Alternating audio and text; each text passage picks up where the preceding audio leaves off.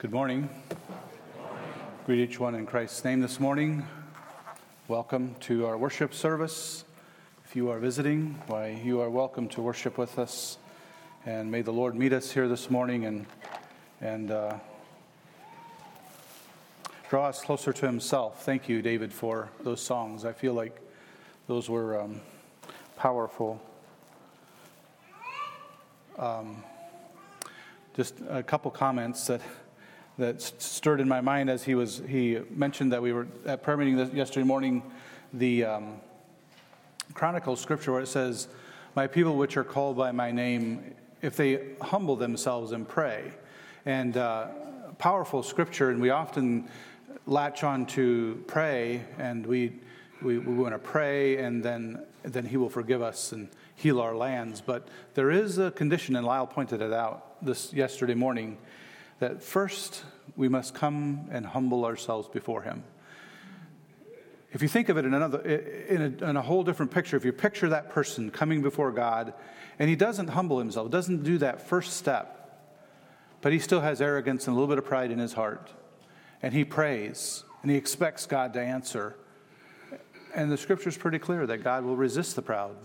And so that first step is so important as we, as a congregation, as a a body of believers come before the Lord, that we, we come before Him humbly and say, God, you know, I can't make this happen on my own.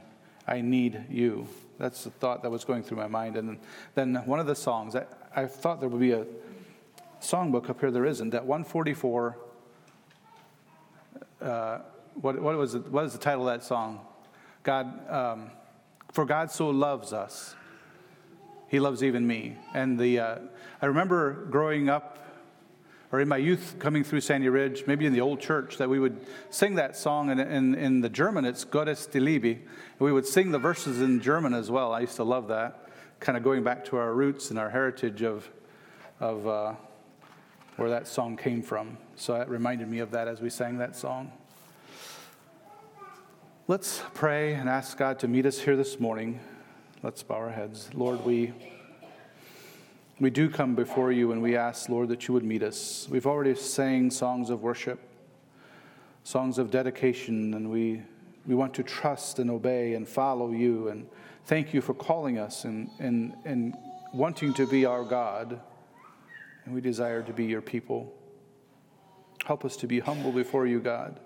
You resist the proud, and we don't want to be of that camp. And this morning, Lord, as we open your word, would you by your Holy Spirit, would you speak to our hearts? In multiple ways, ways that we cannot even think or imagine, you can cause the Spirit to speak to each and every need from the same word. And we ask that you would do that this morning. We give you the glory in Jesus' name. Amen. We also uh, didn't think about it as I was praying, but we uh, want to remember Kendall up at Elkhart. He's uh, preaching for them up in Elkhart this morning. It's been a while since my last time preaching, and uh, last Sunday was my turn, but we were, we were, we were planning on being gone. Uh, we were in Georgia for a wedding on Saturday, last Saturday, and, but we did make it back in time for Sunday service, but uh, John ended up preaching for us, which I appreciated that. The, uh, the message that I had previously, the last time, was I had titled it A Peace Worth Fighting For. And uh, it was in reference to Philippians 4. So that's going to be where our scripture comes from this morning Philippians chapter 4. I don't have an overhead this morning, so if you want to turn your Bibles to Philippians chapter 4. Um, that's where the bulk of our uh, the message will come from.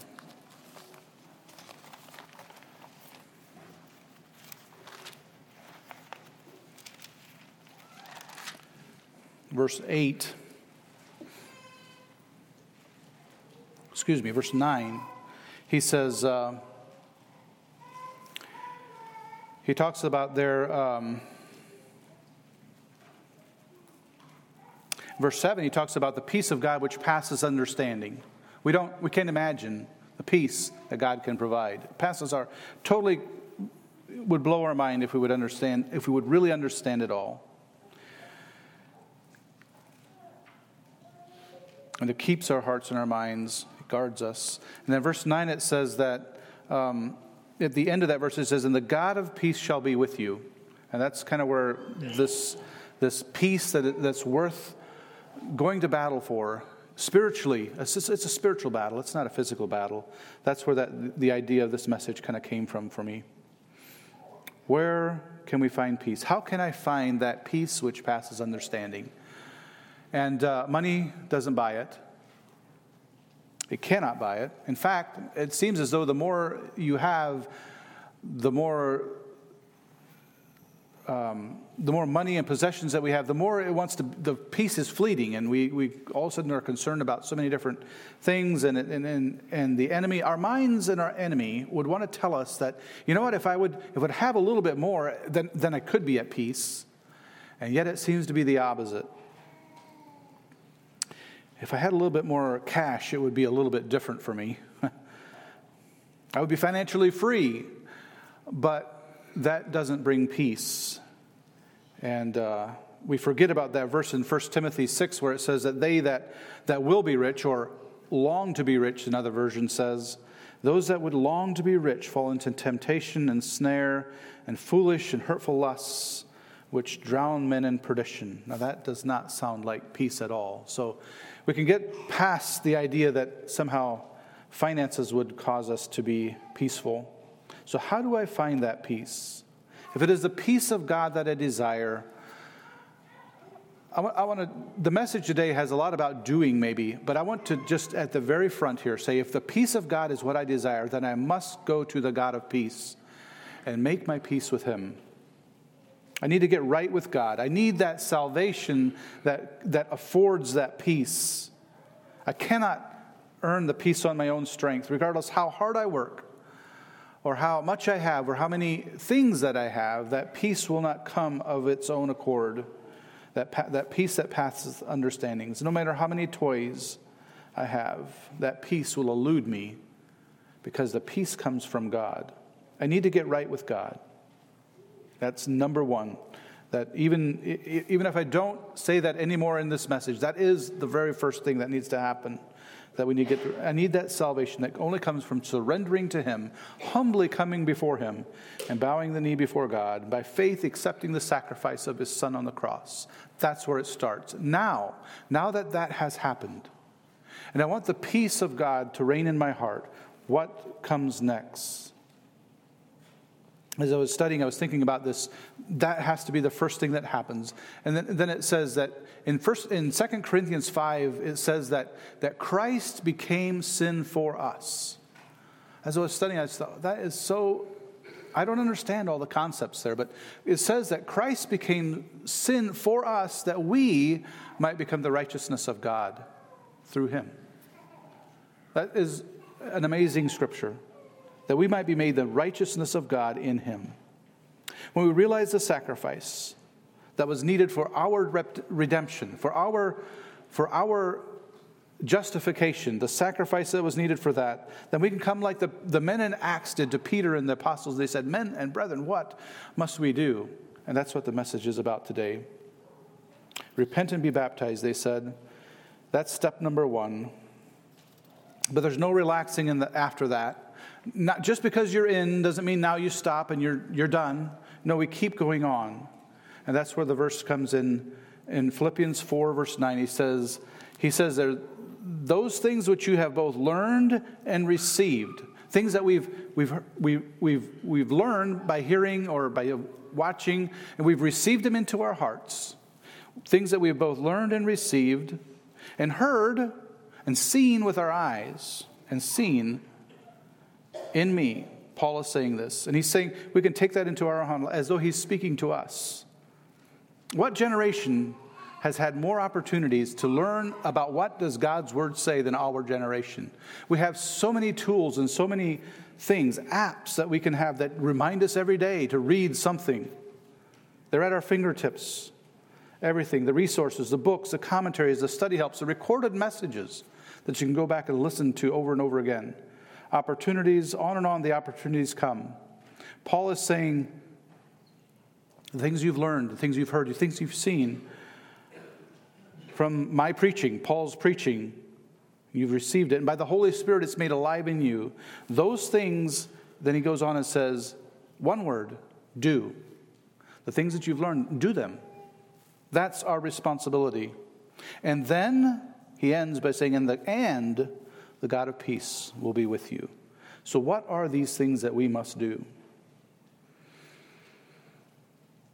Thinking about the opportunities that we have, I was thinking if you've grown up in the church, and if you're, let's just take a, a mid range age and say 40 years old, you've listened to probably 2,000 messages preached that have crossed your ears and that's only if you, if you listen to a message on Sunday. If you listen to something during the week, if you listen to, if you come to weeks of meetings, we have so much knowledge and things that have come into our minds, opportunity to hear what God's word says.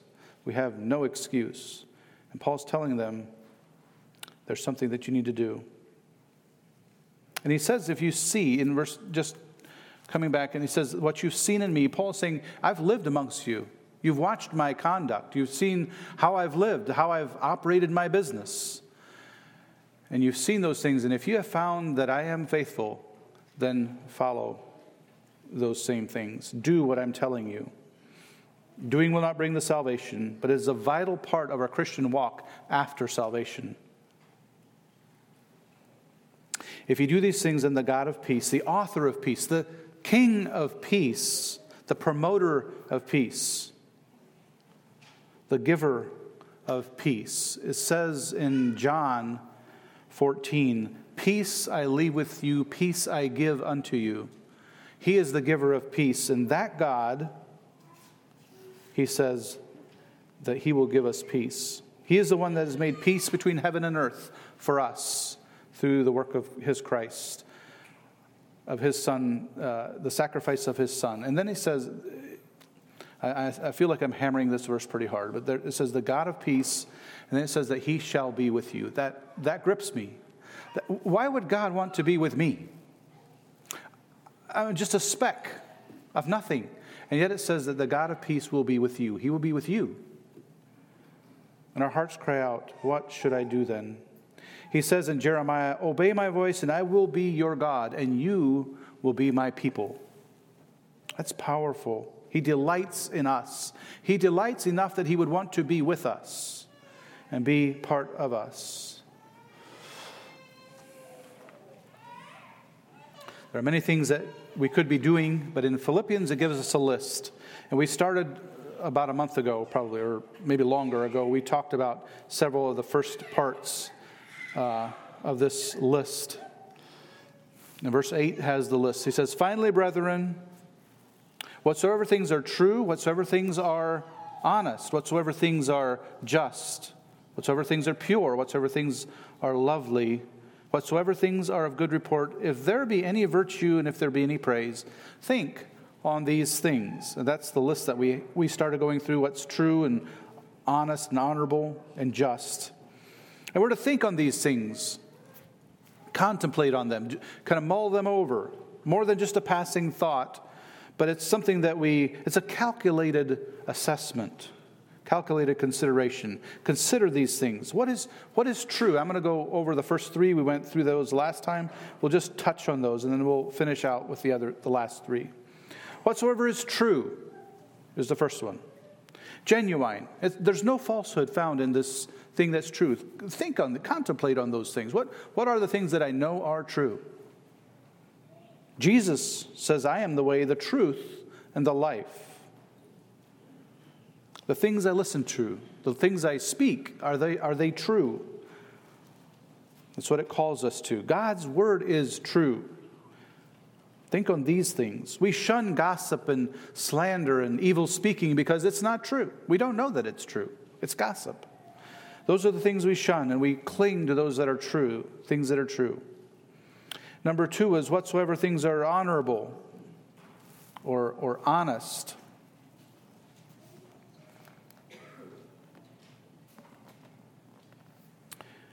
Am I an honest person? Am I an honorable person? Do I think honorable things about my neighbor and my, my, my fellow brother? Do I esteem others better than myself. That's what we learn in being honorable and honest. And then number three was what is just? Acting on and behaving according to what is morally right and fair, just.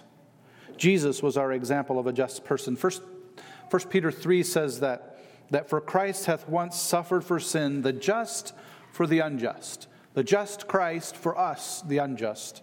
He suffered for us, that we might that he might bring us to God. What are the things that are just, honorable, and, and uh, morally right and fair?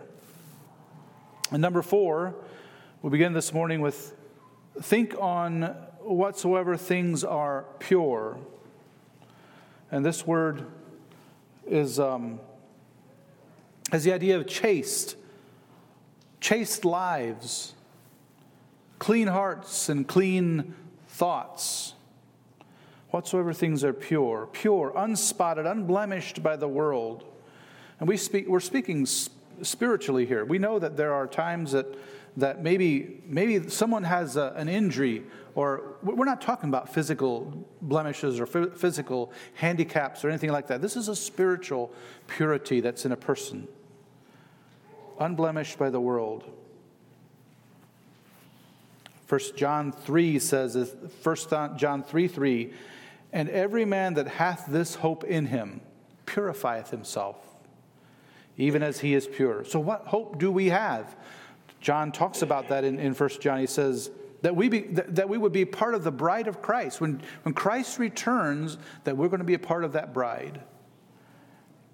And he's going to take us home. John uh, 3 2, the verse just before that, he says, Now, now we are the sons of God, and it doth not yet appear how we shall be, but we know that when he shall appear, when he comes back, we shall be like him, for we shall see him as he is.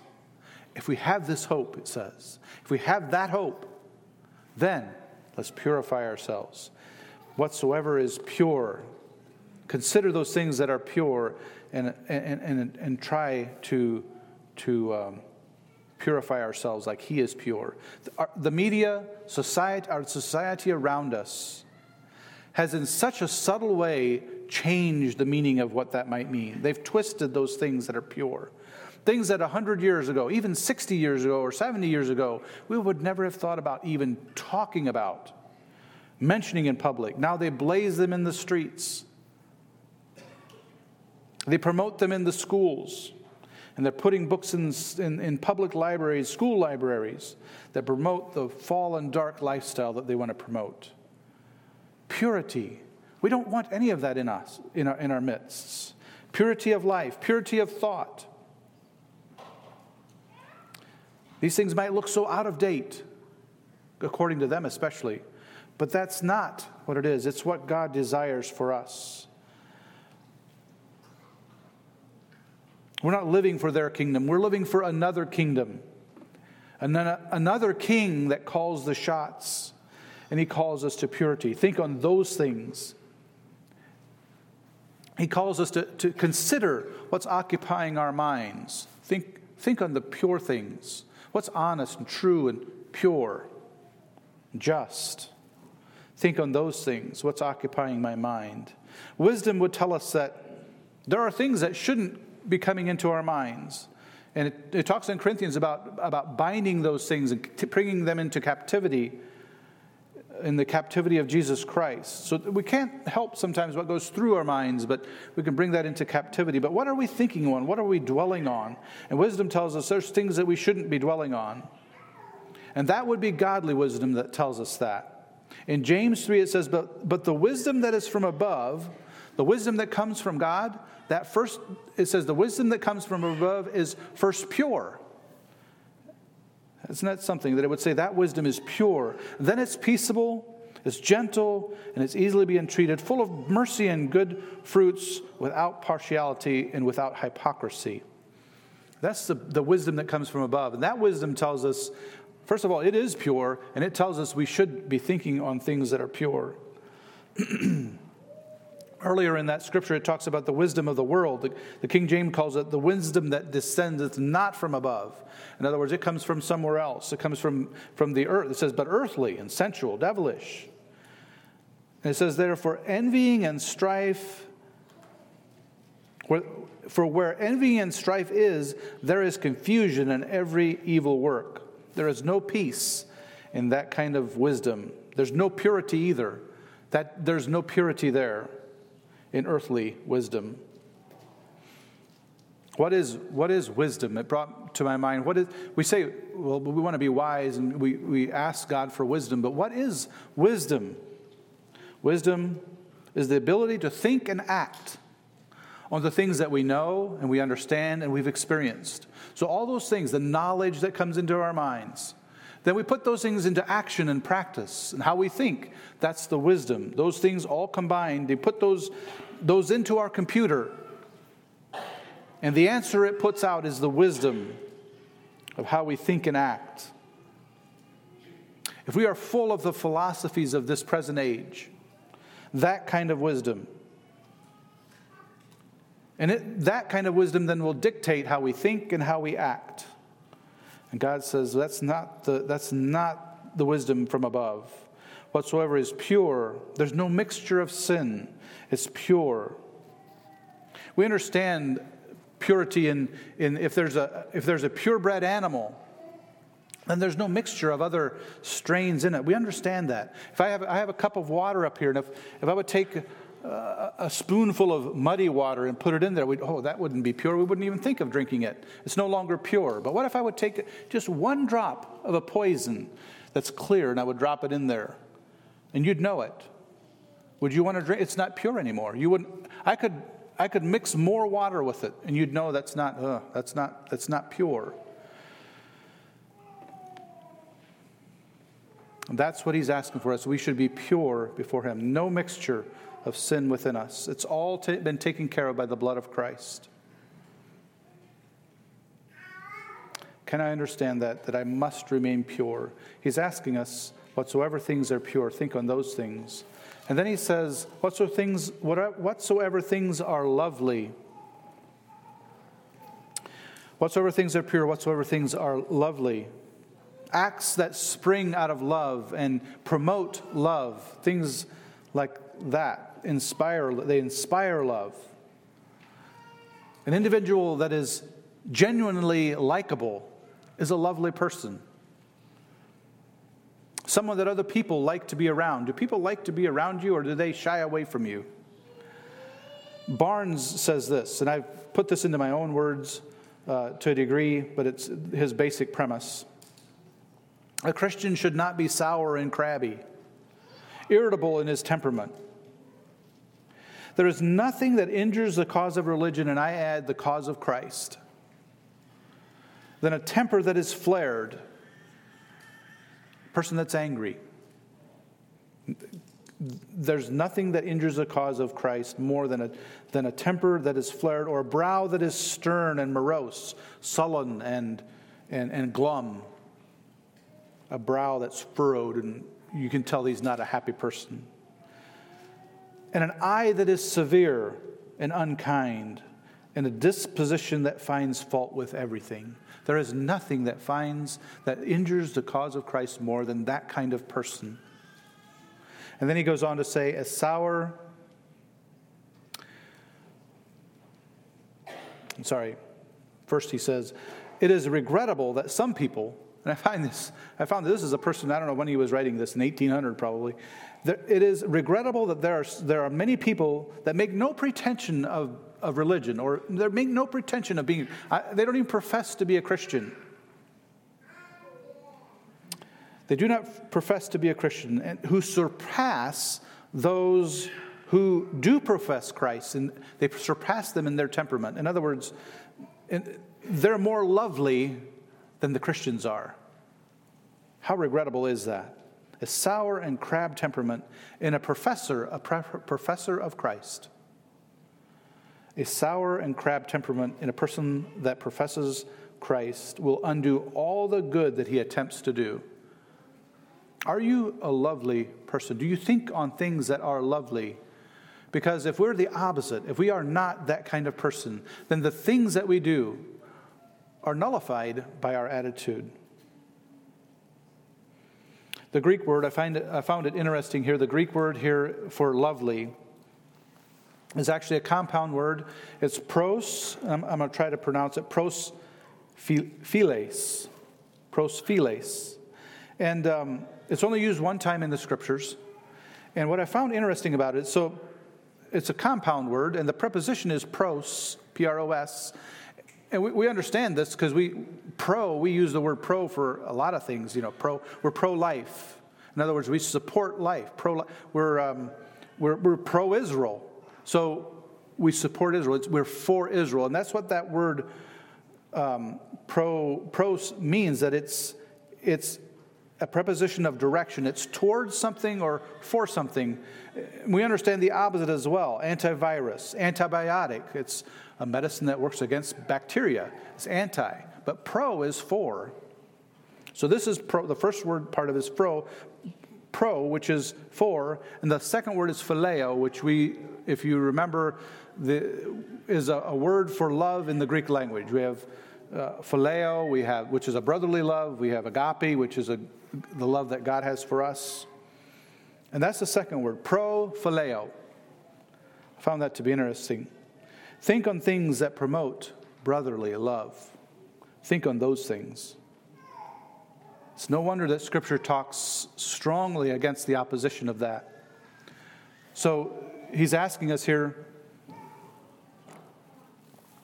to be a promoter, a thinking on things that are promoting brotherhood.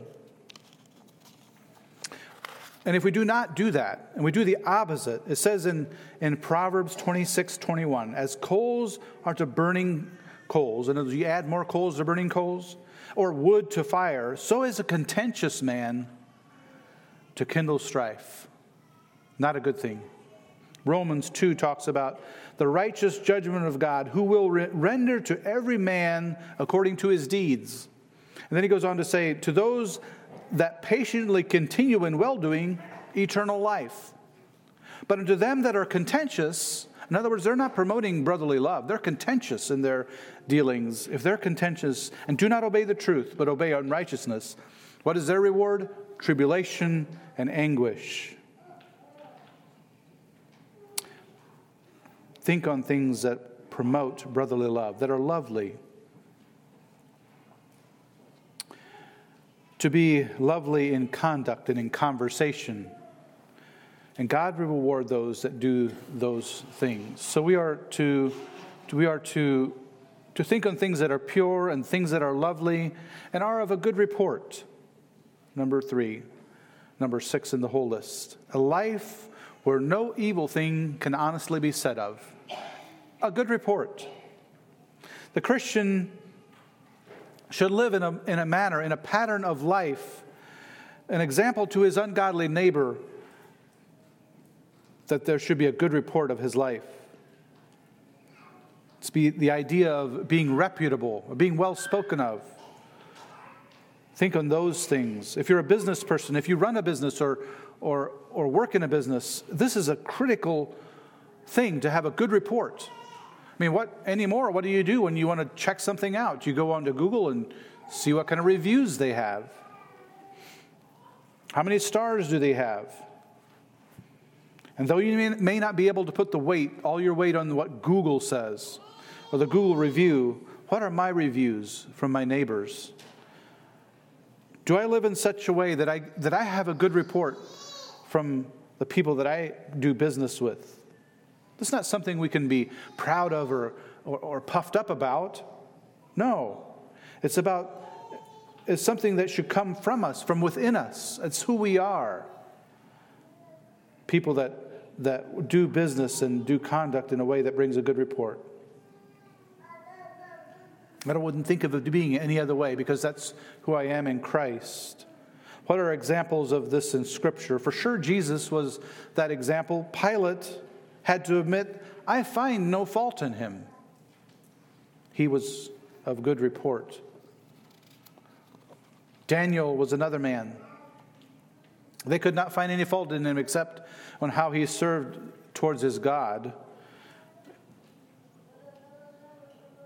uh, I, don't, I didn't write where this source came from, but I read somewhere that the highest testimony of a godly man's walk, when his most watchful enemies can find no wrong, no wrongdoing, that's the highest testimony.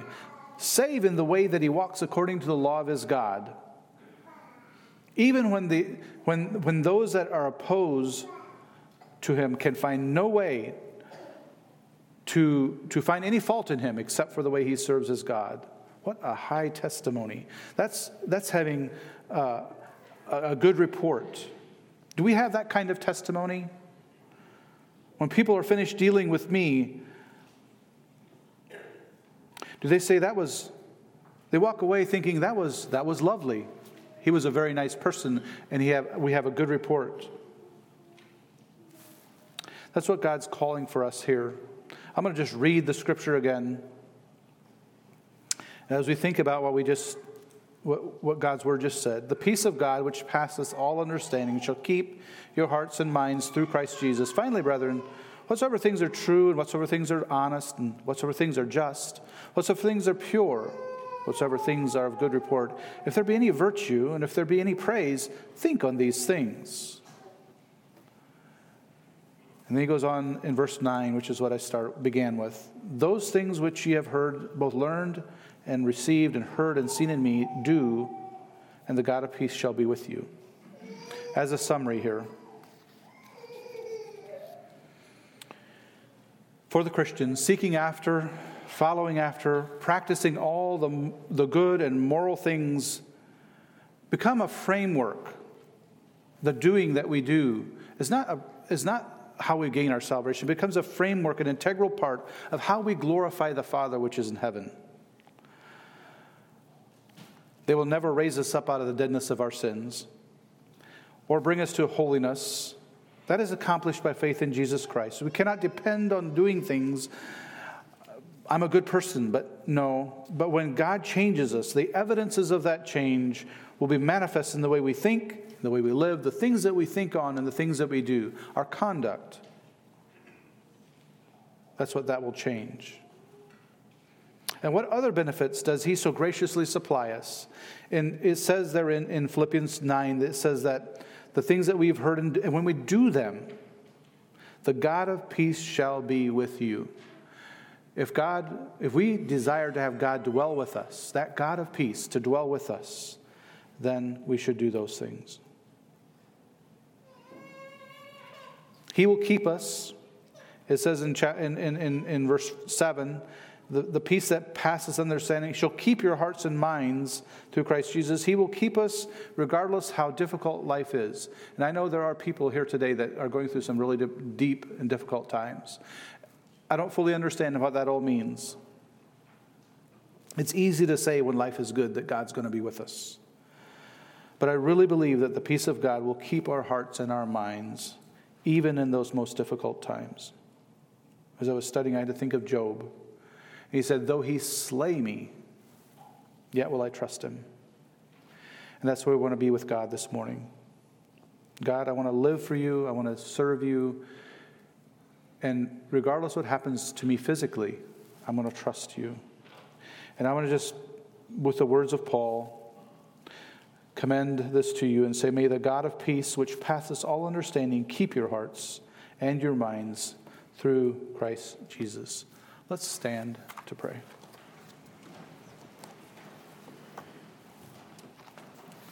Heavenly Father,